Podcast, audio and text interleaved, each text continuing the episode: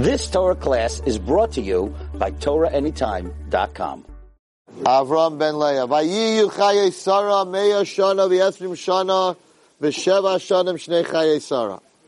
The Torah tells us that the life of Sarah was a hundred years, twenty years, and seven years. Everyone knows the famous question that why doesn't it say that that, that Sarah, li, Sarah lived 127 years? So Rashi says that when she was 100, she was like 20. When she was 20, she was like 7. In, in, now we know that a person who's 20 gets judged by Shemayim. So she said that when she was 20, she was like a seven-year-old. The seven-year-old has no Averis, so just like that, when she was 20, she had no Averis. When she was 100, she was like she was 20. And I saw in the Zohar this week that, that Sarah, Imenu, reached a, a perfect, a tmimus, a perfect, perfect time. In all, she fixed all the spheres in all the worlds. So when she left, she was, she was tamim. She was, she was perfect. Now, Shnei Chayesar, Rashi says, Kulam Shavim L'Tayva. They were all, now they weren't all equal in good, because it says she only lived 37 years that she, that were good. When, after, when she was 90, she had Yitzchak. So Rashi doesn't mean that they were all great years. He means that in those 127 years, she lived a good life. And that's really what we all need to try to do. We need to try to, to use our years and, and, and use it, you know, uh, for the right things, not for the wrong things. So I want to focus, very interesting, um, very interesting Rashi. The Rashi says the following. In the Torah it says in the next pasuk, "Thomas Sarah Abba, she died in Kiryas Arba, he Chevron." This week, whoa, this week you can't get into Chevron on Shabbos. This Shabbos, Chay Sarah, by, by, by, by the Mearas Machpelah, they have hundreds of minyanim, people camp out. This is the big week for Chevron, because Sarah's uh, buried, and that's when Avraham Avinu bought the Mearas Machpelah, this week's parsha. Okay, so, the pasuk says, "Vayavoy Avram, Avraham came, Lisboid Lisara Vilibchaisa to say a haspid on Sarah and to cry for her. Now the word, in, if you look in the Torah and you look in Chumash, the word Vilibchaisa, the chaf is very small. Why is the chaf very small? So, Rashi says that the reason we find the parsha of, of Sarah dying and the parsha of the Akedah, I want to read it to you inside, because the Satan came and he and he told her about the Akedah, that her son was prepared to be shechted, and almost, but he wasn't shechted. Now, when I was a kid, I, I learned this Rashi and I thought that she had a heart attack. That he told her, that your son was about to die, and he was saved, and she had a heart attack. That doesn't make sense. Because if she would have said your son was about to die and he died, you have a heart attack. Say someone, your son was about to die, but he, he's alive, right? You don't have a heart attack. So that's wrong. That's wrong. Because Sari Menu wasn't the kind of woman that's going to die because she thinks her son's being shechted. That's not what's going on over here. What's going on over here, so I, I have, there's two pshatim on this. One is what I said to you last week, and that fits into Rashi perfectly, that Rav Chaim Vital says over from the Zohar, that he already had shechted one of the two pipes, that Avram already had shechted the food pipe, he hadn't shechted the wind pipe, right? So the Malachim had taken Yitzchak up to the next world.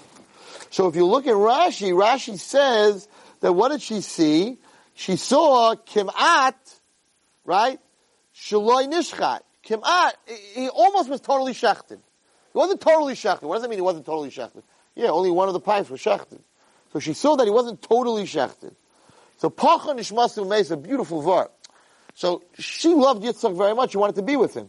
So she saw that when he, she was almost shechted, the Malachim came and took her to the next world. When the Malachim took her to the next world, she said, my son is very damaged. He was very damaged. I saw this week that he wasn't two years, he was three years. This is. He was two years or three years because it makes sense that he was three years because it says that Rivka was born at that second. So Rivka was three years old when she met him in the field. So it's mashma that he was there for three years. But Sari Menu said, I want to be with Yitzchak. They said, if you want to be with Yitzchak, you can go to Gan Eden, but you can't take your body to Gan Eden. You have to go just your neshama. So the, the Lashon of Rashi is that Poch Nishmasam Imenah her neshama left her, right, umesa, and she died. Most of us, what happens, is not what happens, most of us die, and neshama leave us, leaves us. Here, she, her neshama left her, and then she died. What's going on over here? Because the neshama wanted to be in, in the, in, my Rav said this way, Rabbi Weinfeld said an amazing thing. Rabbi Weinfeld said, he, that one of the tzaddikim said, why did she die? She said, how come I wasn't there? Why did Avram Avinu, he had the chance to do the Akedah and I didn't have the chance to do the Akedah? So she felt so bad, thank you. She felt so bad that she wasn't, that she wasn't part of the Akedah that it killed her. She wanted to be part of the mitzvah. There's, there's a lot of, a lot of pshatim on this. There's a lot of dvatayos on this. But there's a, an amazing, and that's what I'm speaking about tonight. There's an amazing dvatayah on the small chaf. Why is there a small chaf? That, that's very derogatory. The guy loses his wife. And the Torah tells you, you know, it didn't bother him much. He came to, he cried a little bit. Libchai says a little chaf. I mean, if we said that any, you know, if we said that about you, chas v'shalom, after 120, you know, the guy's 90 years old, his wife dies, and he like doesn't cry much. That's not a good husband. So why didn't Avram cry more? Why is there a small chaf? In our siddur, we have a siddur over here on the table. By the way, you were right about the Gemara. There's 903 misais. Uh, that's what it says. So, at night, tonight, by Ma'ariv, we say the following.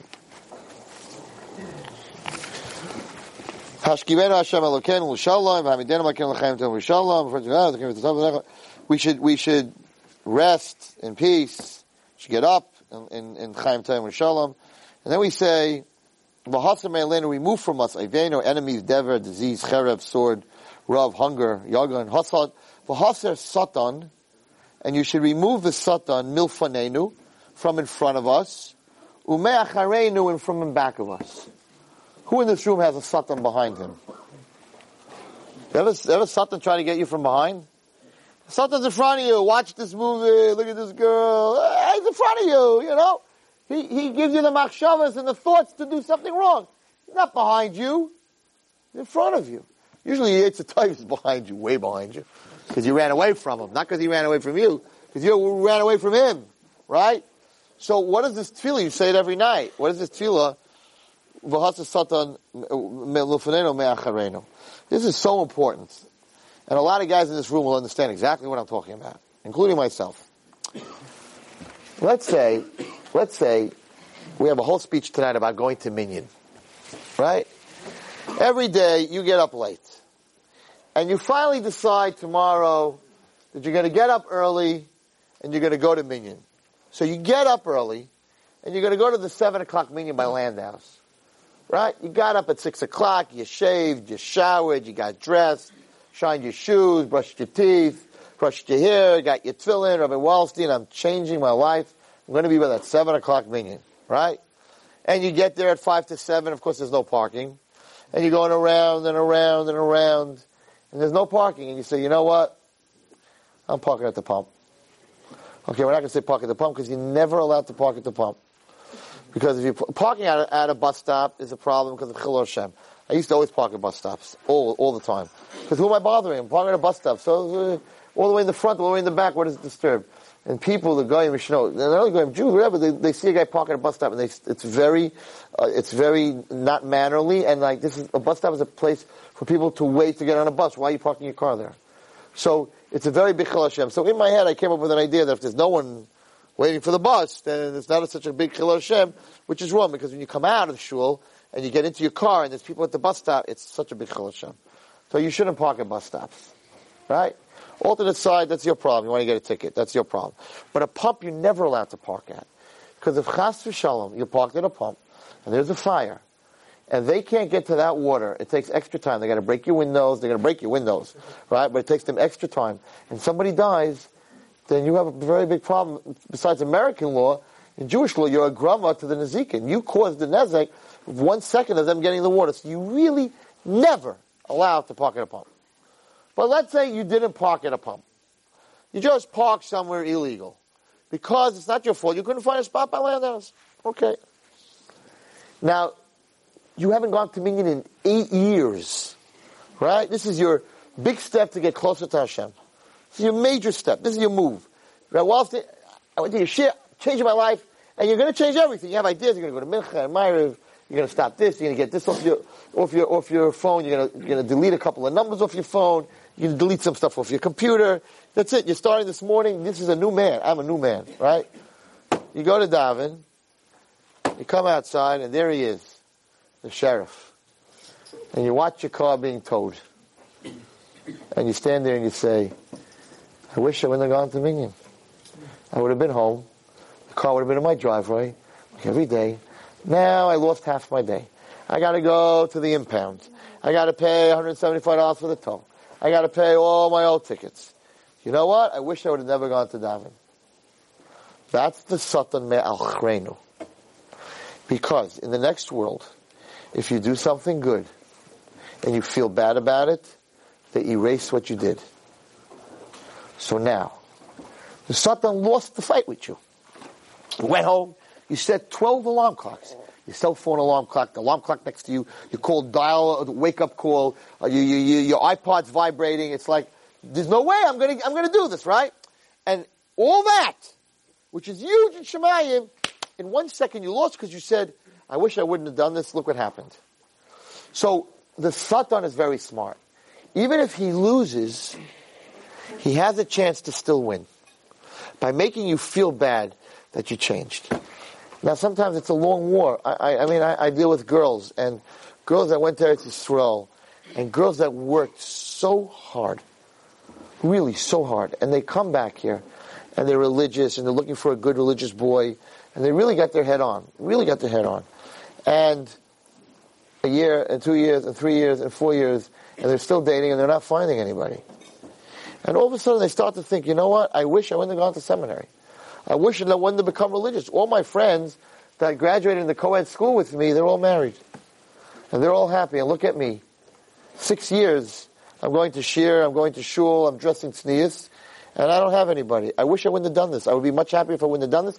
All six years, and all that seminary, and all that work, erased. Delete. Doesn't exist. And the Sultan sister says, so I didn't get you up front, but I got you from behind. I got you to feel bad about what you did. And he's very, very smart at that. So even when you do a mitzvah, and you feel very good that you did the mitzvah, be careful. Be careful.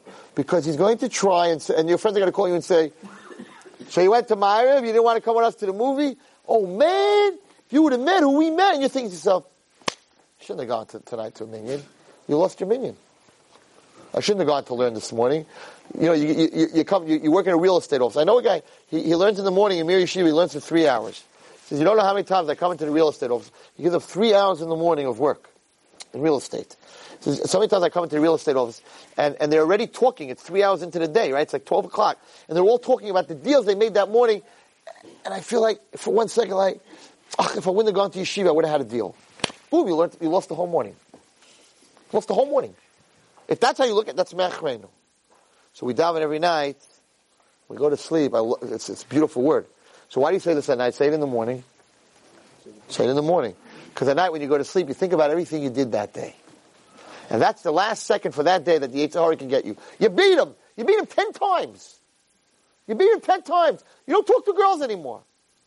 Right? You beat him ten times. All of a sudden your friend says, hey, guess who I met today? Guess who called me? Right? And you're like, oh man, why did I give this up? It's all gone. So the last second of the day, when you review your day, you have to say a tefillah Takash Baruch before you go to sleep. Hashem, I don't want to feel bad about the good I did today. I don't want to lose it. So protect me from what's in front of me, but Hashem, protect me before I go to sleep. That when I go through my whole day, that I don't feel bad that I went to Minyan. And I don't feel bad that I don't talk to girls. And I don't feel bad that I got straight and I'm doing the right thing. Because Baruch protect me from that. And that's what a person has to do. So therefore, listen to this beautiful word. So Avram Avinu and Sarah Imeinu were inseparable. They were inseparable. So what does this mean that he cried a little? And why would the Torah tell you that? Okay, let's say he didn't like her. Let's say they didn't get along. The Torah shouldn't tell us that they didn't get along. It should say, oh, he felt so bad he couldn't sleep for five weeks. Why would the Torah tell us this? The Torah is telling us the biggest thing that ever happened in Judaism was Akedas Yitzchak. The biggest thing. The Satan lost. And if you look into last week's parasha, open up a Me'am Lo'ez, there's 15 pages of the Satan fighting with Avram and Yitzchak. to try to stop them. He made a river. He made a mountain. He did, he put everything in front of them that he could possibly put, that there should be no Akedah. And he lost. He went down. They did the Akedah. He lost. He said, okay, but it's not done yet. I'm going to kill Sari Menu. I'm going to show her everything that happened. She's going to die. So the minute Avram Avinu came down from the mountain, the Satan ran to Avram Avinu. What did he say? You killed your wife. What do you mean? She saw everything you did to your son. You think you did a mitzvah? She's dead. Now you have to bury her. Normal person would have turned around and said, I knew I shouldn't have done this, Akedah. Look what happened. I lost my wife. And my son. My son's up in Shemayim. My wife's gone. I'm all alone. So the Satan came and he said to Avraham Avinu, you're a murderer. You killed her. Not only you a murderer to kill your son, you killed your wife. And Avraham Avinu had a second over there of maybe feeling bad that because of the Akedah now he lost his beautiful wife that he loved so much that he finally had a child with. So the Torah tells you he got up and he didn't even cry. He didn't even cry. Now, great question. What comes first when someone dies? The eulogy or the crying? What comes first? Crying. The, the hesped comes by the levaya. Someone gets a phone call, someone close to them died, he starts to cry. Why does the Torah tell you that first there was a eulogy and then he cried? And then he cried very little. The Torah should say he cried then he, he said a eulogy. What was his eulogy? What did he say? What did he say about Sari Imenu? So the eulogy had to come first. He didn't cry at all. Because if he would have cried, they would have showed Hashem that he felt bad about the mitzvah of the Akedah, and he would have lost the whole Akedah. So he didn't cry at all. Something said, hey, your wife died, do what you did. I'm not crying. Not, I'm not going to feel bad about what I did. So he got up and he said a hesped. And he said, I want you all here to know that this death of my wife, she was going to die anyway. Because a person's time, we don't believe that bad news can cause a person to die. That's not Judaism. That's why that Rashi has to be translated differently. Bad news doesn't cause a person to die, and a heart attack doesn't cause a person to die, and what you eat doesn't cause you to die. There's a moment in life that a person's written when he's born, when he's going to li- leave this world. Okay, Rawalsi, so then you mean I could smoke? Because I'm going to die anyway? You mean I can eat anything I want? No. No, you can't. Because there's a derech hateva. There's a time that you're supposed to die if you live a normal life. If you decide to jump off a bridge, then it's not your time. So a person could die before his time because not always do you deserve, if you're going to sit and eat fatty foods and, and, and, and smoke cigarettes and drive a car without a seatbelt, then you need a miracle not to die. A miracle is very hard. We don't deserve a miracle. But Sari Imenu was perfect. So she wasn't dying because of some news. So Abraham Avinu said, everybody calm down. Calm down. I didn't kill my wife. My wife was supposed to die today at 127 years old. This is when she was supposed to die. So what's the whole thing with the Akedah, with all the news, you know? The Inquirer and all the newspapers came out. Abraham kills Sarah. First tries to kill his son, unsuccessful, but kills wife. You know, everyone's buying it. The great Abraham, he's killing, you know, oh, big time. People magazine, this is big news. You know, Abraham was the big man at that time, you know? He got he said, let me tell you guys, I didn't kill her. She was supposed to die anyway. So why did the Satan do this whole thing? He did it, so I should feel bad that because of me she died. So first he said the hesped. First he said, she was supposed to die anyway. She's a tzaddik. She died 127. Like she was as beautiful as a seven-year-old skin. She had a, no averos like a seven-year-old. There was nothing wrong with her. But my wife died, so I have to cry. But I'm going to cry less than any normal husband would cry. To show the world and to show the Yetzer Hara that I don't feel bad that I did the Akedah. Therefore, the Torah wants to show that off to all of us. And the Torah wants to tell us that the Chaf, is small because Avram Avinu was saying to the Yetzer Hara, you're not getting me from the back. You're not going to make me feel bad about what I did. There are so many guys in this room that work so hard to change and then feel bad about changing and about what they did and give up all that work It's just a trick. It's just a trick. That guy's fault was he parked illegally. So he set that up. Yetzer didn't have a hard time setting that up. But even if you didn't do anything illegal, and you're parking from shul and someone hit you, it's just the Yetzer to make you feel bad about what you did. You gotta laugh him in the face. And it's gotta be a small chaf. If you have to cry about what happened, that your car got smashed, it should be a little cry. It shouldn't be about that I went to shul, or that I, that I, that, that, that, that I, that I, that I did a mitzvah, that I did give me a chesed, that I gave my money, and if I would have saved that money and I wouldn't have helped them, then I could have invested in it, that, that whole tzedakah is gone. And that's the Yetzer's power. And it's very sad because really until you die, you don't really have him beat. Because at any point in your life, if you feel bad that you changed and you're missing that fun, then that whole change you lose. So he's very smart. Therefore, we need to daven to Hashem every night that protect me, protect me from the back, protect me from feeling remorse about what I did. Okay. What happens if you felt bad already, and after listening to Rabbi Wallerstein, you regret that you felt bad? Do you get it back? Sounds like it's a double reverse uh, negative. Yeah, you should be a positive. Okay. Now, we go further in the parsha. It's a great parsha. It's the dating parsha, right? So Avram, Avram Avinu sends Eliezer, and Eliezer, for the guys who are dating, there's a lot of guys in here are dating. So you really see um, that the way it was set up here was Eliezer davened to Hashem and said, I'm, I'm looking for certain simanim. Hashem, show me the girl, show me the simanim. Eliezer was Avram's Eved, but he really left it up to Hashem. Yes, you have to go on a date, right? But the truth is, you really, if you really leave it to HaKadosh Baruch your, your dating will be a lot easier. First of all, you can blame everything on him, on God. It's not my fault. She said no, it's your fault. You didn't, it wasn't the right shidduch, you know? And we don't like to, you know, we don't like to get no's. But the truth is that the more, and, and you see this, this unbelievable parsha, that Eliezer comes and the first girl that shows up, she says, right, right away is the right girl. He davened Hashem.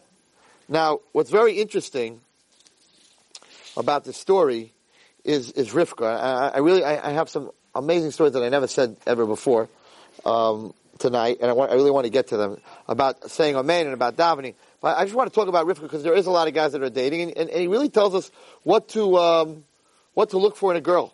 Okay, so what happened here is number one, she was not only a Baal Chesed, she was also extremely, extremely smart.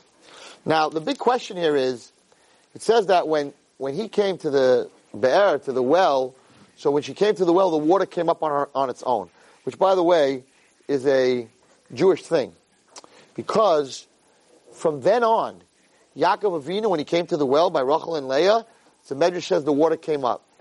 Moshe Rabbeinu, when he came to Midjan, the Medrash says the water came up. So, if you ever go on a date, right, and she walks by the water fountain, it goes on its own, marry her. That's for sure. There's nothing to talk about. But this is very interesting. So, where's her, where's her, where's her, well, there's a famous story. What, what, what did she do over here?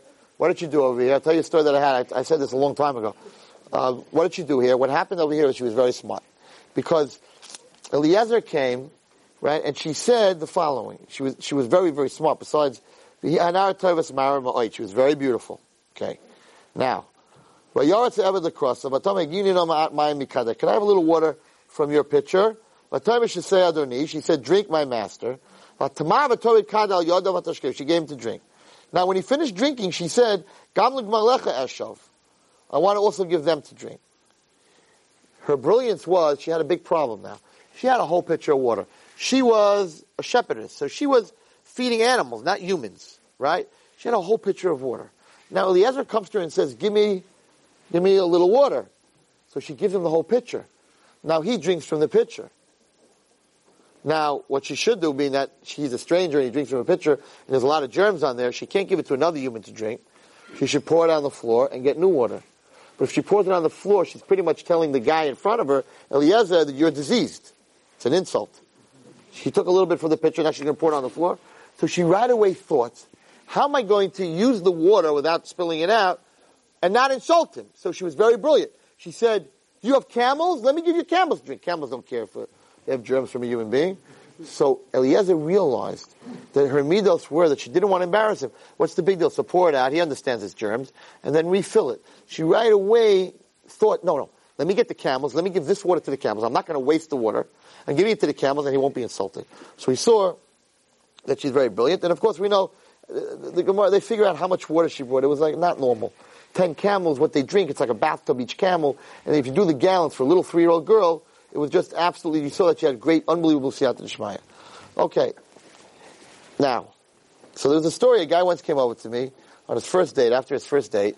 He said, Reb Wallerstein, I went out with this girl tonight. I want to marry her. Now, guys do that every once in a while. You know, we're guys, you know, I met her, I love her, I want to marry her, done. I'm like, one date? He's like, I don't have to go out anymore. I said, where'd you get this from? He says, I got it from your, from your class. Said, you got it from my class? He says, yes, you gave a class on Chayei Sarah, and you talked about Rivka, and you said what she did, and I have to tell you what happened tonight. I said, okay. He said, we, we go on the date, right? And I pull into the gas station, because I'm very low on gas. She jumps out of the car, right? She, she right away pays, you know, takes the gas thing, starts filling up my car, runs to my window and says, now that I'm filling your car, can I get you something to drink also? All right. Anyway, so no, that's what happened here. That's what happened here. She fed. She gave him to drink. Oh, you mean she give him to drink and then fill up the car? Okay, that would look a little weird, but okay, very good. You're right. Good point. That's why I made her. That's why I made him go out with her another eight, nine times. Anyway, you have to know everything. I'll tell you the end of the story. The end of the story is she didn't marry, but she bought a gas station with with a soda store, became very wealthy. All right. Anyway, the main thing to look for in a girl, the main thing to look for in a girl is what Eliezer looked for because he understood what Avram was looking for. The main thing to look for in a girl is Remidos and, and, and, and, and her kindness and also that she, and her thoughtfulness and her sensitivity. There was a lot of sensitivity here. That, that, yes, it was unbelievable that she fed all the camels, but that move, that sensitivity, not to embarrass Eliezer, that was really a, a, a, major, major move that he understood that she was sensitive not to hurt somebody else. So, you know, just like a guy, you have to be careful. I always tell the girls, you know, the story with the, with the tip, where this girl was going out on a fifth date and she was, I told you, in the Marriott, in the windows of the world, and he didn't want to tip the waitress. And I told her that she should run for her life. Because he didn't understand. I'm paying $5 for a Diet Coke. So I'm paying $10 for two Diet Cokes. He said to her, it's on his fifth date, you know, why should we tip the waitress? $10 for two sodas? I should tip the waitress? So she thought that wasn't like really. Nice. She didn't know if was that not nice. I said, I understand. What he say? Why not tip the waitress? So he said because it's her job. So I said, so what, is he gonna, what does he think your job is? How's he going to take care of you? If this girl is sitting at 11:30 at night serving drinks, right, in a place that goes around slowly, you know that place goes around slowly. So she's probably dizzy after serving drinks for four hours in the Marriott, right? And and you're not sensitive to understand that this girl probably has kids or whatever it is. She's, she's serving drinks to pay her rent, right?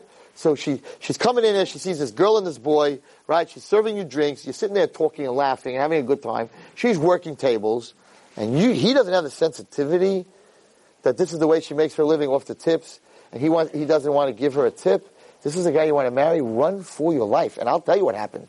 She ran for her life. Because I always say, if that was my daughter, if she came home and told me such a story. So, but on the, on the other side has to be the same thing by the girl. The, the girl that you're going has to have, has, has to have sensitivity. So you have to watch how she talks to the waitress. She te- treats the waitress, oh, it's her job, like, like she's some, you know, or take back this food. It's not done well. Watch out, because she's going to do that to you. So watch out. She was, she was a very, very sensitive person, Rivka. Very sensitive to the person's needs. And when a guy goes on a date with a girl, that's what he should look for. Forget about everything else. You have to look at her sensitivity and her chesed, and that she's a good person, because in the end, that's what you really need more than anything else. You need a good person, you need someone that's sensitive both ways. It works both ways. Okay. Anyway, I'm not giving a dating class tonight. So, the Parsha goes on and says that she met Yitzchak in the field when he was davening. I want to talk a little bit tonight. A very wild story. Uh, I'm on, uh, what's it called, uh, TorahAnytime.com. I'm sure I'm going to get a lot of phone calls Sunday because actually when I read this story, it was like, this is one of Avos Chaim's stories that is so out of the box that even I was like, whoa. So, listen carefully to this story. He says the following. Before, before we go to that story, I just want to tell you very fast that um, I came across this week. It's interesting that he brings it down, Avos Chaim. I, I'm coming across this, and, and I'm sure you're all involved in this, and this is the friend thing. You know, no matter what the Rebbe says, no matter what you do, your friend is your friend, and I have friends, and I know where it's coming from, and I understand it, and I respect it. You know, that, that you'll fight the world for your friend. You'll fight Hashem, the Torah, your parents, and anybody, because he's my friend and he's there for me. And my parents are not there for me, and nobody else is there for me. And this guy is really there for me. And I, and, and I, and I have this with girls and with boys. I think that's the hardest thing. The Yetzer Hara is very smart. Yetzer Hara, if he wants to ruin a kid or ruin a person, he sends him to a bad friend. Because once you become a friend with him, it's almost, it's, nobody can separate you. Nobody can, you can separate a guy from his movies. You can separate a guy from girls. You can separate a guy from anybody. You cannot separate a guy from his best friend. So if his best friend is rotten, his best friend's into drugs, his best friend's a drug dealer, he's going to do drugs and he's going to and he's going to become a drug dealer. So the Yetzer Hara, when he wants to take a guy down, what does he send him? Not a movie, not a magazine. He sends him a bad friend. That's why it says, "Harchek mishachen ra umechavera." Stay away from a bad neighbor and a bad friend. So I want to tell you, this is one of the most, this, this is not the, the story that's out of the box. It's such a true story, and I know that at the end of the story, everyone's going to say, Rabbi Wallerstein, not me. Not him. They're different. You know, those are the two words. Two words that get girls into trouble, and the two words that get boys into trouble. You don't understand. That's not the two words. That's the first two words. You don't understand Rabbi Wallerstein. He's different. You don't understand Rabbi Wallerstein. She's different. Nobody's different. The Torah tells us what to do and the guidelines. They, they know, that's my wife's ring, that they know, the Yetzer Hara knows that nobody's different. But that's the answer that every single guy that I talk to, so when it comes to friends, they're, Rabbi Wallerstein, you're right, you, one, one person told me this week, he looked at me and he said, you don't understand my relationship with my friend Reb Wallerstein. I don't want to hurt you. You never had a friend like I have. He told me to my face. You never, you don't even understand what a friend means. I'm like, what, he shares his drugs with you? Yeah, you're right. I don't have a friend like that. What, what does that mean? I never had a friend like, how do you know what kind of friend I had? Actually, I had a friend in my days, right? In my days, I don't know if I should say this on, on video, but I had a friend, and I was in camp. We were both 18 years old, and in those days it was very cool to be Indian blood brothers. We're talking a long time ago. How do you become an Indian blood brother? You have to cut yourself a little bit, and you mix blood. You don't do that today. Don't try that at home. Don't try that anywhere. Okay? Where did this Mishugas come from?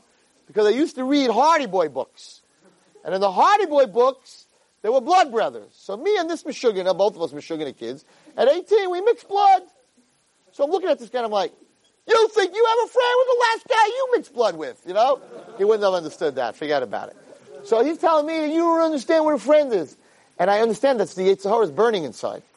Yetzer Hara is telling him, he doesn't understand. This guy's really a friend. This guy's destroying this friend. He's, this kid is a good kid.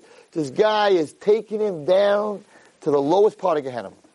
And he, he just like, he just, you don't understand him. It's not, re- he's really a good guy. I'm like, you're right. Don't understand him, but he's not, like my Rebbe Rabbi Gamliel says, look at the product.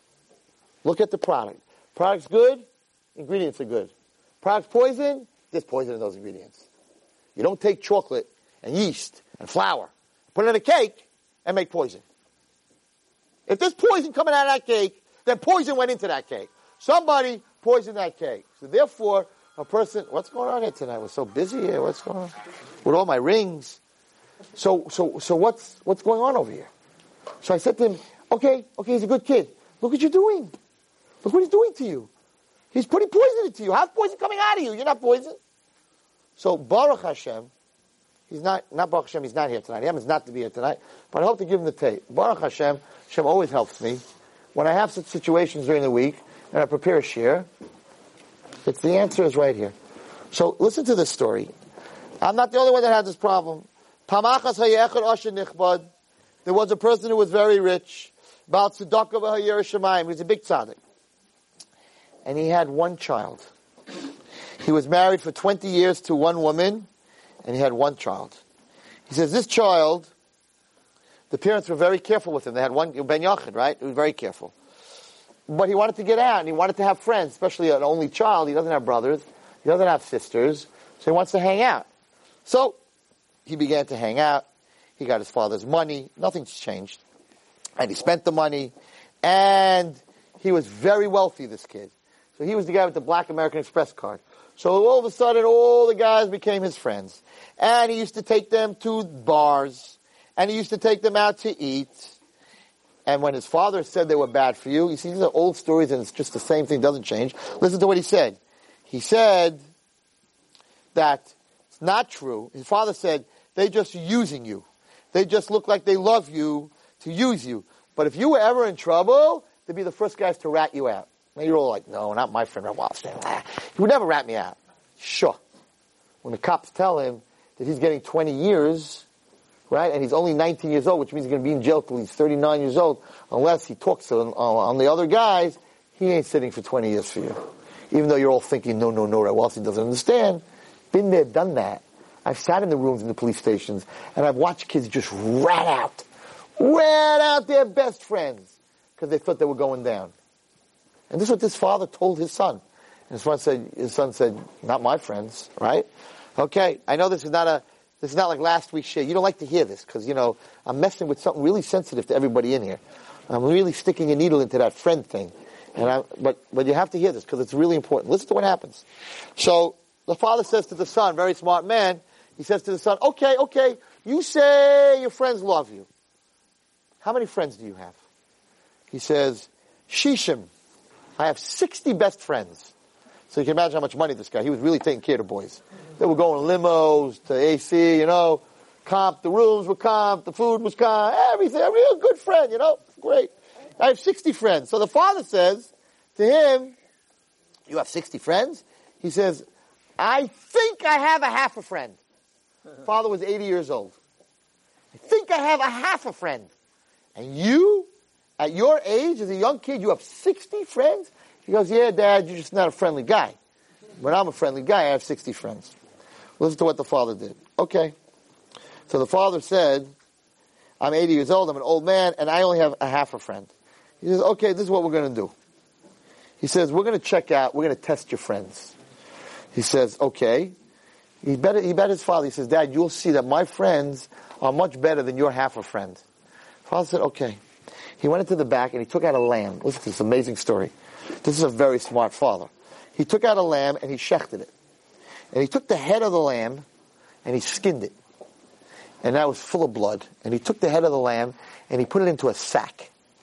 Then he took the blood and he smeared it all over his son's hands and his son's clothing. And he put the head of the lamb in a sack. And he said, he took a big George sword, dipped it in the blood, and put the sword in the kid's hand. And the kid looked at the father and says, now what am I supposed to do? He said, now I want you to go to your best friend's house, and I want you to tell him a story, and let's see how good he is. Okay. The son said, okay, you'll see. So, Vayamalo, listen to what happens. He comes to his friend's house, was Nairodik. Go run. The father says, go run to your best friend. He loves you so much. And go there and make believe you just killed somebody. Okay. So, he goes to his friend's house, and he comes to the door, he knocks on the door, his friend, the friend opens the door, he sees that this boy is, his face is very dejected, very depressed, and he's holding a sword, and his clothing is full of blood. And and he's got holding a bag. It looks like there's a head in there, and it's dripping blood. So the guy who owns the house, his best buddy, best friend, says, what's going on over here? Well, He says to him, Leman Hashem, please God, Sachli Marzadelis, open the door, so that I could run into your house and hide from the police. Mikra Kazel, like Curly Bailam, this never happened to me. I was walking, and this man was running after me. He had a sword. I beat him up. I took his sword. I cut off his head. so that when the police find him, they don't know who he is. So I have his head in the bag.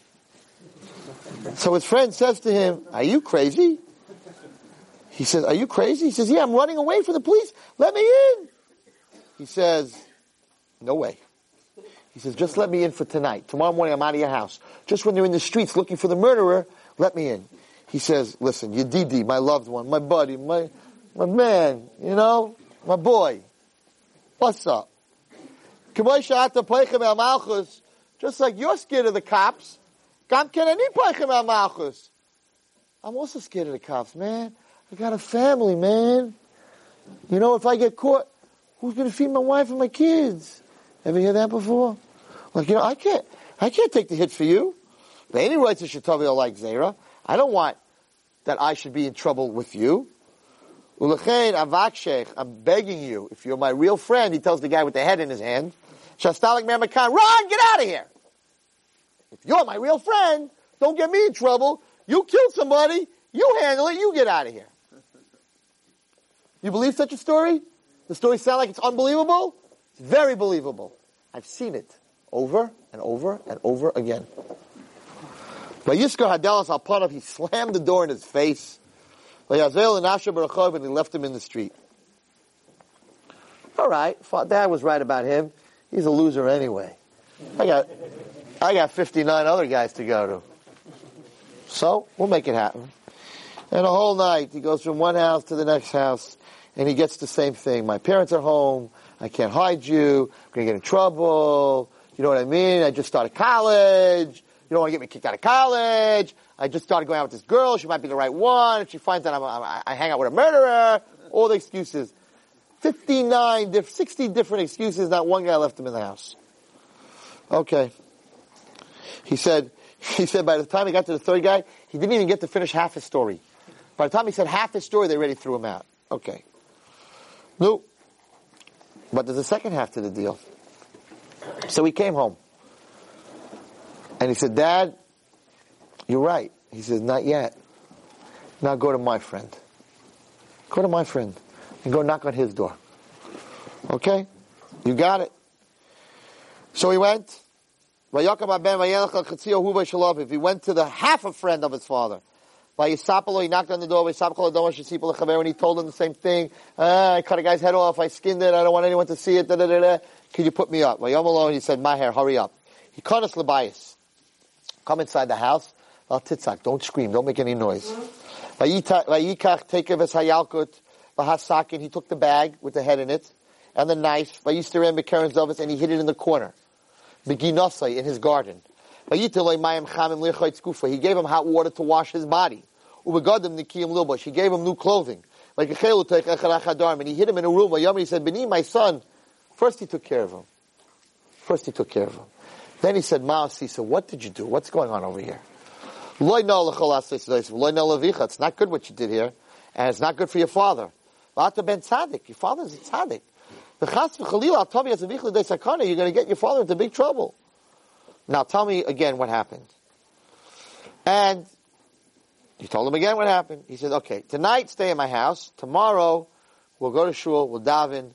Hashem should save Klal Yisrael. That you killed a person and you're a Jew. We're all going to get into trouble. So he's thinking right away of the good of this kid. First, let's get you cleaned up. First, let's make sure nobody catches you. Then let's go daven for you. Let's go take care of you. And then we'll see what Akash Baruch Hu wants. Okay? So, the kid realized what his father had said was right, so he turned over. He wasn't going to stay all, all, night by this guy. So he told him, he said about, uh, to this half a friend, he said, listen, I don't want to stay, I want to go home. He says, no, I'm not letting you go home. So he said, no, I want to go home. So he went home, and he went home with this guy together, with this old man, who was the half friend, and they came to his father. And the Bachar saw the love between his father and this half friend that wasn't based on eating, drinking, fun, money. And he realized what the Mishnah says, that of ahava shetluya bedava, a love and a friendship that's based on something. He does this for me, he does that for me. When that something is in jeopardy, the friend disappears. Friend disappears. I know a guy that was friendly with another guy. They were friends for five years. Then this guy's sister got married, and also this guy never heard from the other guy. And he found out that this friend that he was friendly with really wanted to marry his, this guy's sister. And he thought that as long as he hangs around the house, his sister's going to look at him, they're going to get to talk to each other. And the minute the sister got married, he said, I don't need this guy as a friend. His sister's married. There's no more sister for me. If the whole reason the friendship is based on something, then when what's based is gone, the friendship's gone. When the Ava is not based on anything, it's just a friendship between two people who don't want anything from the other guy. That's a friendship that lasts forever. So, when you have a bad friendship with a guy that's taking you down, think about it tonight. What does he want from me? What does he get from me? And if he gets anything from you, then he's the wrong friend. If it's about money, your sister, your car, your house, or any other thing that he's getting from you, then that's not a real friendship. Then when chas v'shalom, when the chips are down and you need a real friend, he's not going to be there for you. And if that friend's the guy that's taking you down, run for your life. Run for your life. You see the story here. I'm not telling you to test it out like this because I, I don't, don't advise you walking around with blood on your shirt and everything else. But think about if you came to your friend in the middle of the night, chas v'shalom, and said, I think I killed somebody by accident. Could I come here and sleep here tonight? How many of them would say, no problem, but the cops are chasing me, man. I'm just telling you, they're looking for me. How many guys would say, it's okay, come to the basement, I'll, I'll watch you, I'll take care of you. Tomorrow we'll get a lawyer, you know what I mean? Or how many's going to say, listen, you killed somebody? not my house. You know, like, like, you know, the cops are after you, like, like have a good day. That's not your friend. So it's, it may be a little bit of a boring subject, but it's a very big subject because the Yetzer Hara, one of his biggest kaiches, is to lead you to the wrong friends. A person who has good friends ends up being a good person. A person who has bad friends ends up being a bad person. You know, everybody comes to me and they say, oh, at Wallerstein, you're in Kiruv, kids off the derech. What's the main reason you could attest why kids are off the derech? Give us the main reason. Is it the Rebbe? Is it the parents? Is it America? What is it? Nine out of ten, it's the friends. You could have the best parents from the best yeshiva, and everything's perfect, and one bad friend, you're done. So the Yetzer Hara knows this. So he sends you that bad friend. Not a bad person. Everyone's good. Everyone can do tshuva. Everyone's a tzaddik. But not for you. Not for this cake. Don't put poison in my cake. Poison sometimes can be good. It's good for rats. Kills them. Right? Sometimes a little poison at a time, a little venom from a snake builds antibodies, but not for you. But not for you. You can't handle poison. So if he's going to be about tshuva and he's going to change, ah, Baruch Hashem. I'll be his friend after that. Now, it's the biggest weapon. I'm dealing with this for the last, I don't know, probably last year. The biggest weapon. Guys use it on girls. They keep telling the girls that that that because of you, I, I go to I go to daven because you are a better guy. And they girls they fall for this every single time. Rabbi Wallerstein, he's no good. He does everything wrong. But you don't understand. Since I'm in his life, he goes to Minyan in the morning. And they really they really get carried away. They'll go with any. I'm giving you hints I shouldn't give you, but you know, and, and they think that they're changing this guy, and they're not changing this guy. He's just waiting to hunt until he gets her, and then he goes further and he does what he has to. Do, you know, he continues in his life. You don't change for a girl. It doesn't last. You change for Hashem, because again, if you're changing for an object, if the object changes, you get into the first fight with her, you're done. You're throwing her off. Everything's off. If I'm only religious because of her, she's giving me a hard time with her mother. They both give me a hard time, and the reason I married her, right? Was only because of this, that, and the other thing. If this, that, and the other thing go, I'm out of here. So, so the basis of a marriage can't be on something that's tli b'dava. It has to be on a person that you feel is potential and that you can grow with, and that's the reason. If it's a person's beauty, the person doesn't stay beautiful. If it's a person's brilliance, the person doesn't always have a chance to use their brilliance. It has to be a person's midos, because midos don't change. Nobody can change their midos for someone else. You should know that. If you have a temper, you have a temper. And you have to work on it a very long time to change your midos. So if a girl says, he has no temper, I know that the reason he has no temper is not because of her. Or if someone is stingy, he's going to be stingy. It's going to take a long time for him not to be stingy. The guy who doesn't want to tip a waitress, he's stingy. It might have taken to the fifth date to see it, but it's a very hard thing to change a midah. So on the other hand, if the midos are good, if you see good midos in, in a person, it's very hard to change them to make them bad. So what he was looking for, Avram Avinu, in Rivka was her midos. Because her midos are not going to change. Rivka came from a bad home. I mean, she wouldn't have made it on, on, in our day in a shidduch. They would have called up the rabbi, you know, in the town. So, how's that little girl, Rivka? Oh, great girl. She goes to Beis Rivka, whatever, you know. but, you know, she's a great girl. She's in school. Everything's great. Tell me something about her family. Her brother, the biggest crook in town. Her father, an idol worshiper. Do they go to Minyan? No, those two don't go to Minyan, right? She wouldn't had a shidduch. So why did Avram Avinu want specifically a shidduch from his family? Avram Avinu had a Beis Yaakov. He had a Beis Yaakov. He had Gerim, right? He did in Charan hundreds of girls. Why did he go to Beis Yaakov of Avram Avinu, his school, right? Go down the hall, get the valedictorian of 12th grade. My son, because how did he get? How did he get them to become Gerim? He gave them to eat. He gave them money. He gave them a place to live. Take that away from them, what's going to happen? They're not strong. They were bought. So Avram Avinu said, go to my family. Those two guys, Besuel and Lavan, those lowlifes, right? My nephew, I have been working on them to make them Jews, to make them find God. They're the most stubborn anti-Semites you'll ever meet. I want their daughter and their sister. Does that make sense to anybody? The biggest anti-Semite? He says, yeah, because you can't buy them. I tried to buy them. I tried to change them. You can't buy them and you can't change them. And I need that in Klal Yisrael. And therefore, I want a girl, even if she comes from such a home, stark, strong. She's not buyable. These girls in this Beis Yaakov that I run, next year, some Muslim guy comes and says, I'll build you a bigger house. I'll get you better food. I'll give you a better car. They're out of here. Because they only changed because there was a dava, there was something to change to. Therefore, they'll change out right away.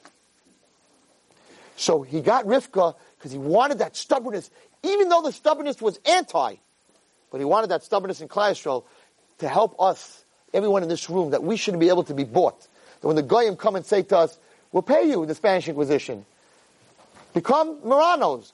Bow down to the cross. And we'll let you keep your houses. And we'll give you gold. And they said, no, burn me.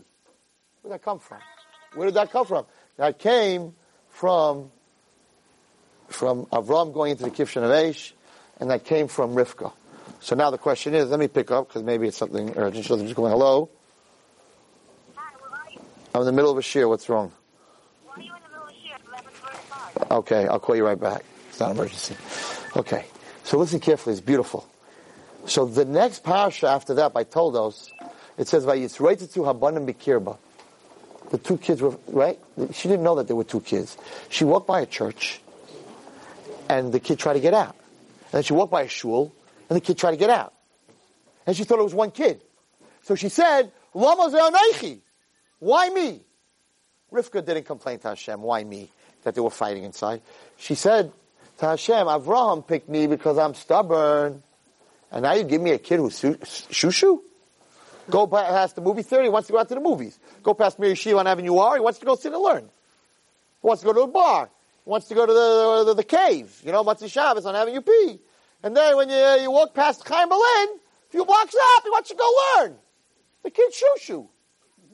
She said, I don't understand. The reason he took me is because we're very strong in our ideas.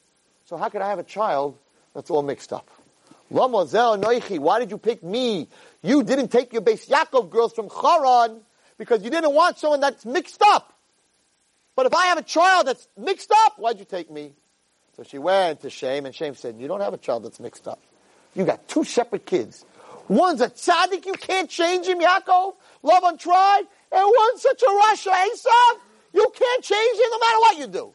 You got two guys, black and white, definite colors. So Avram Avinu's idea of giving the strength to Klal Yisrael that that our behavior, that we cannot be bought, that came from Rivka. As bad as the family she came from, they were solid bad.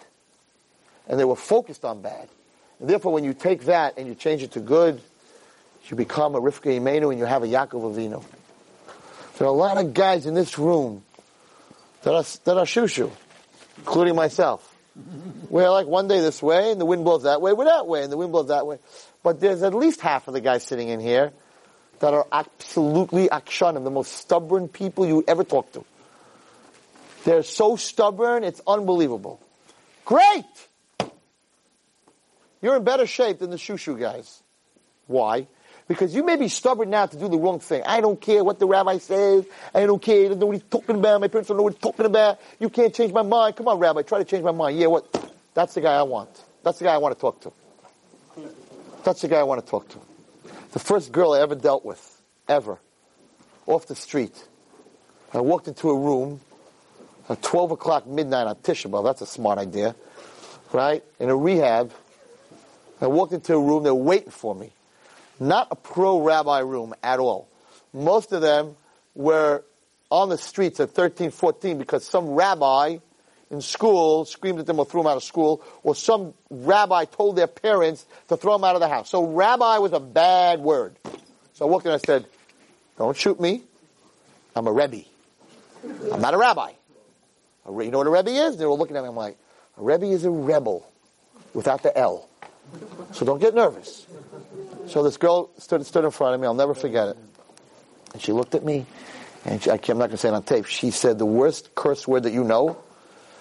Blank you, blank the rabbis, blank God, blank Judaism, screaming at me at the top of her lungs. Her tongue rings almost popped out. That's how, that's how angry she was at me. Okay, you're talking tattoos, tongue rings, yelling at me, screaming at me, and I'm thinking to myself, Oh, baby, when this girl turns to the good side, she is going to be a Rebbitzin. Because the same fire of hatred will become fire of the love of Hashem. Forget about it. Now, there was some kid sitting there on the couch. Yeah, what? so what? So what's happening? Yeah, Rabbi, got a story for us? So yeah. I'm like, I'm wasting my time with that guy. There's no fire. So even if I turn him and I make him religious, he's going to like, so God, what's up? You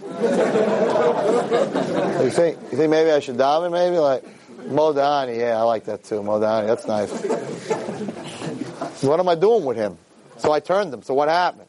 Turn her, and she's gonna sit in shul and say, "Love you, God. Love you, Jews. Love the rabbi. Well, not love the rabbi. Love the Rebbitzins. You know, screaming that koyach, that fire. That's what Rivka came from. Such a house of hating God, hating Judaism. She turned it she had the fire to go against Yitzchak to get Yaakov the bracha. She used who was Lavan when they asked information on her? The biggest crook there was. She said, I know how to be a crook. I, know, I learned from his game how to do trickery. Okay, when Yaakov has to go get the bracha, we got to set this up. He's got to put hair on his hands so he feels like Esav. He's got to put on a coat like he smells like Esav. Don't say anything, Yaakov. Hey, little Rivka Imenu here. Rebbitzin Sadegistel, who taught you this stuff? You know, costumes, changing what you look like, changing what you smell like, changing what you talk like. Rivka Imenu, where did this come from? That nice little girl by the well. She took the negative stuff in her house, the stealing and the trickery, the biggest Ramoy, who was Lavan, and she used it for the good. So if a guy's stubborn, he has to use that stubborn to say the Yetzer Hara. No. I could say no. I'm a stubborn guy. Don't waste your time with me. Stop bothering me. Because I don't change my mind once I make up my mind. So stubborn could be awesome. Stubborn could be unbelievable. Look what stubborn did for Rivka. Because she was stubborn in her Yiddishkeit, you couldn't buy her off. You couldn't change her. And that's why we can't be bought off. And that's why through the Crusades and through all the years that they tried, the missionaries today, the missionaries, they, they go and they offer camps and millions of dollars to Jews, and the Jews say no, and they don't understand why. They look at us like we're crazy. Why not? What do you have already? We'll let you put on tefillin. Jews for Jesus. Put on tefillin! Put on tzitzis! And we're like, are you crazy? Don't even try to sell me this stuff. And they're able to sell everybody else, but they can't sell us. You know why? Because we had a Rivki Imenu that was stubborn. So you know what HaKadosh Baruch Hu said? I'm Kishay Oirif. Sounds like a very negative thing. I'm an, a, a, a, a nation of stiff necks. Oh, that's a nice compliment. Yes, it's a very big compliment. We're a very stubborn nation. We don't go down. The whole world has gone down. The Greek Empire, the Roman Empire, the per- everything has gone down. The Jews don't go down. Where did that come from? That came from Rivki Imenu. That came from Avram Avinu.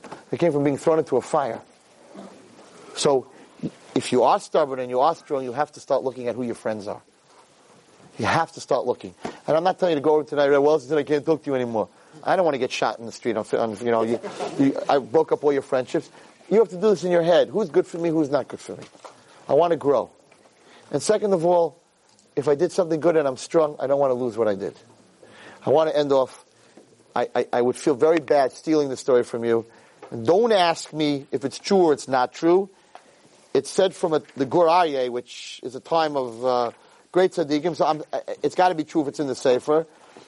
It's a little bit scary, but you, you got to hear this. This is about. I'm going to end with this. This is about about tefillah. Listen carefully. He said that um, there was this young boy and this young boy was an amazing, amazing kid.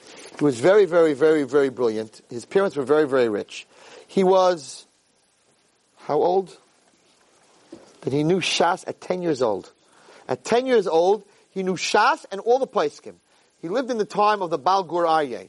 The Gur Aryeh loved this kid. Hey, he's 10 years old, he knows the whole Shas. And they used to learn together. Anyway, one day, a group of Seichrim, a group of businessmen, came to this town this boy was only 10 years old. They came to this town, and uh, I'm going to make it short because it's late. And the, the, the richest of the businessmen started to talk to this kid and become his friend. And he showed him all the things that he gets from all over the world, and he became his friend, and he talked about business, and he saw that this kid was not normal brilliant. He was 10 years old, he was not normal brilliant.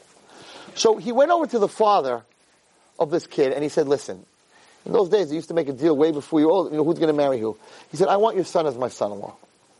When he grows up, I would like to make a star, a contract that my daughter will marry your son. But before I make this contract, I would like to take your son to my house, to my town. It's not far from here, right? For one week.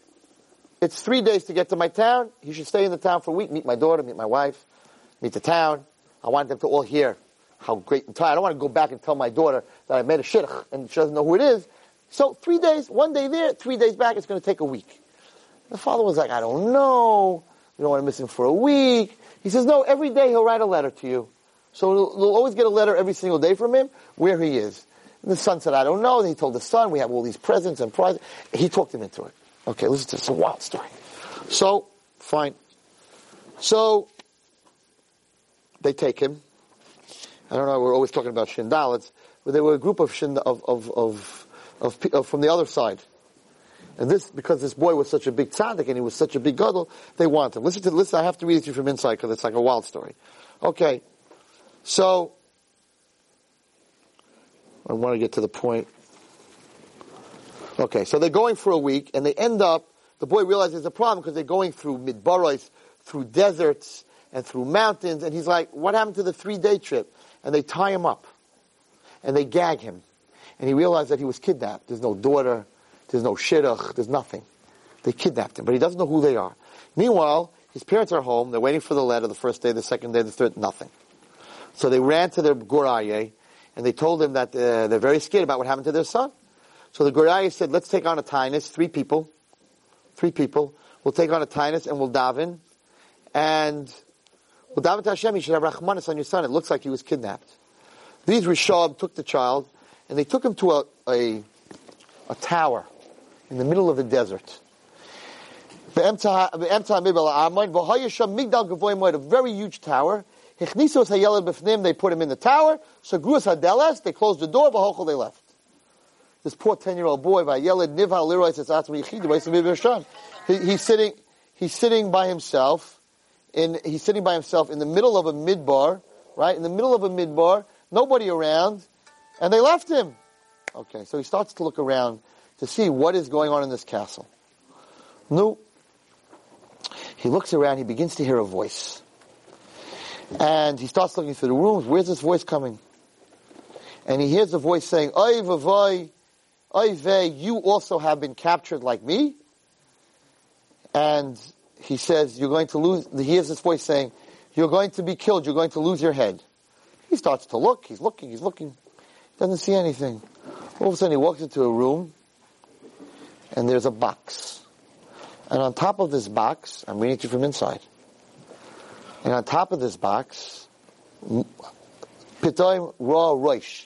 He sees the head of a human. Just head, no body. On top of this box. And the head, without the body, is talking to him. His. The kid became very scared. We'd all become scared. For Ahmad Mulharosh, he stood opposite the head. V'dibi miyati, he said to the head, who are you?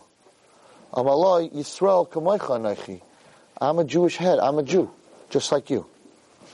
And I was captured as a young boy by these cursed black magic practitioners when I was very young.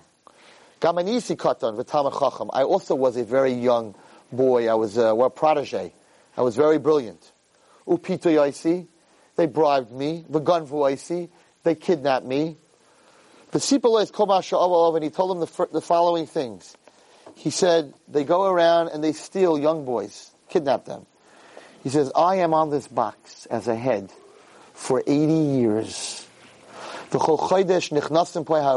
every month, these cursed black magic practitioners come, and they ask me questions. It's real, real black magic. They ask me questions.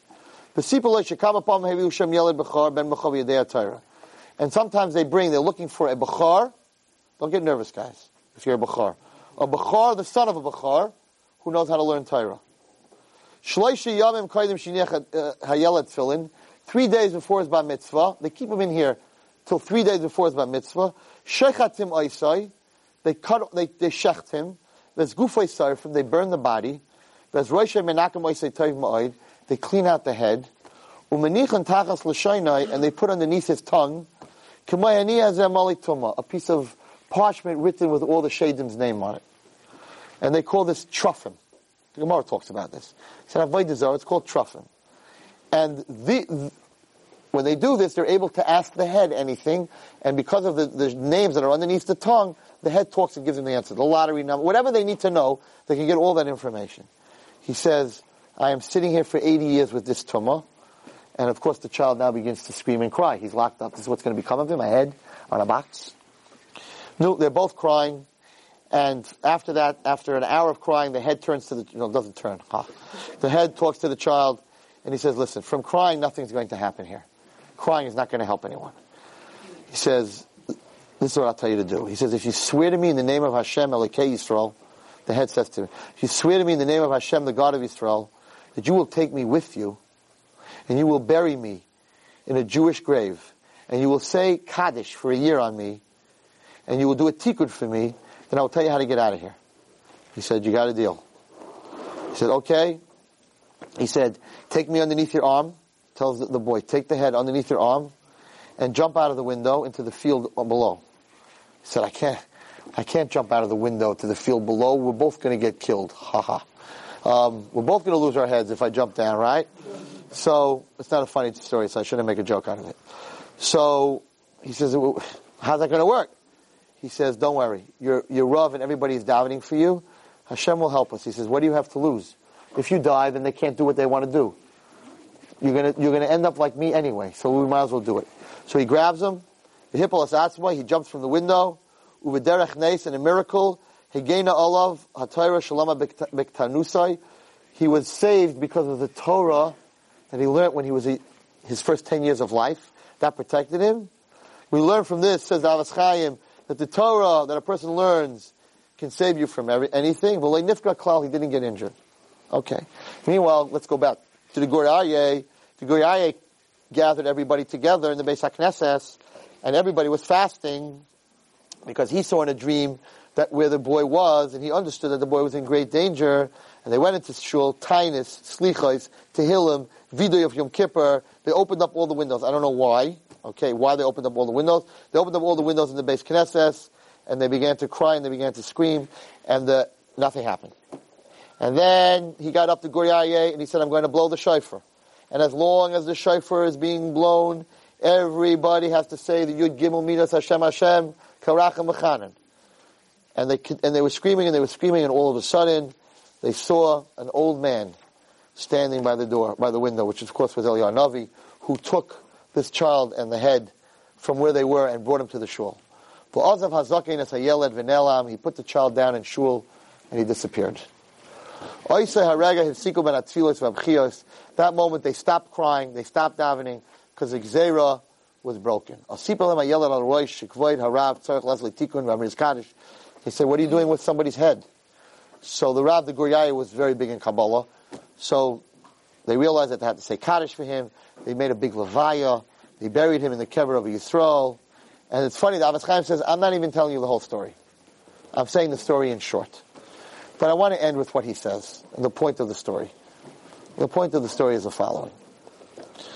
Bekitza, in short, koyach hatfila v'havidui, the koyach of prayer, that this shul was davening, which saved him when he fell out of the window, that he didn't get hurt. The koyach of the Torah that you learned even when you're a little kid. You think, I'm learning, big deal, what's going to make a difference? This this can save you from the darkest kishuf, magic, black magic, whatever it is. The Torah and the Tefillah can save a person from anything. As he says in the end, just like Hashem saved this child from this terrible death that they wanted to do, Hashem should save the whole Klal Yisrael from the terrible suffering that Klal Yisrael is going through. I can't tell you for sure the story is true. But being that it's brought down in the Avos Chaim and it's brought down in the times of the Gur Aryeh, it's true. Black magic has all kinds of crazy and all kinds of tumah. And we have to stay away from all this stuff. And we have to be careful who we go to to read our palms and to and to and, and all these mekubalim all over Queens and all over the place. I'm not saying specific who and who's good and who's not. I can't tell you who's good and who's not. Be very careful. Daven, learn. That's what's going to protect you. They're not going to protect you. Gedolim, tzaddikim, go get brachas. Don't get your palms read by some lady in some house. Ladies don't have kedusha.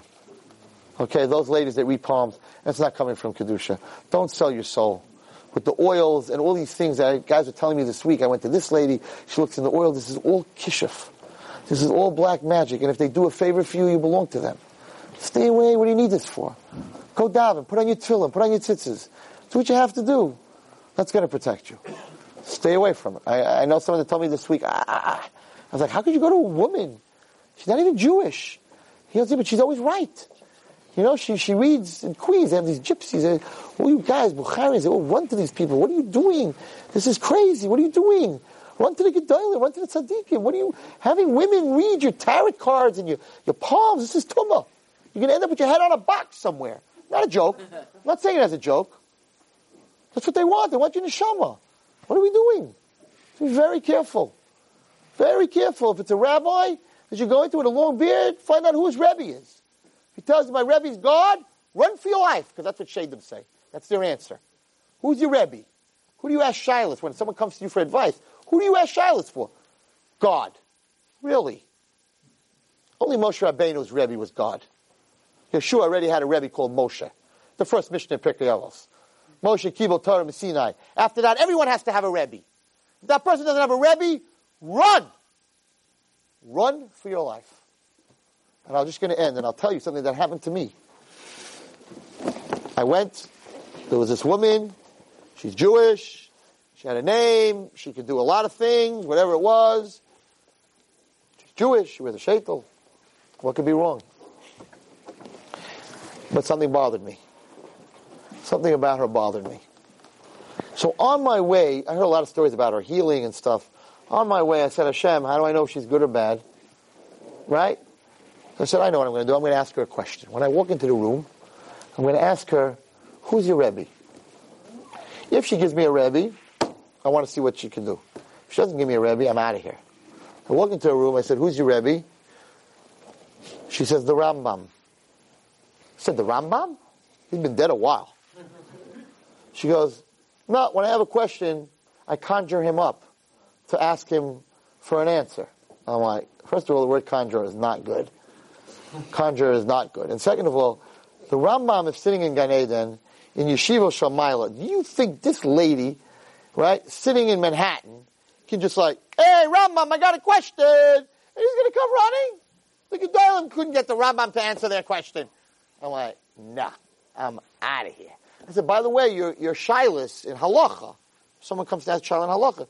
You have a rabbi, Rabbi, you have David Feinstein. Who's your rabbi? I don't need a rabbi. I talk to God. I'm like, that's it. That's it. I had my answer, right? I couldn't leave. I couldn't leave. I wanted to leave. I could not leave. She said, okay, let me just show you what I do. I'm not going to do it on you. Let me just, anyway, to make a long story short, in the middle, I just realized that this is a very bad person, a very, a very bad place, and, and, and I left.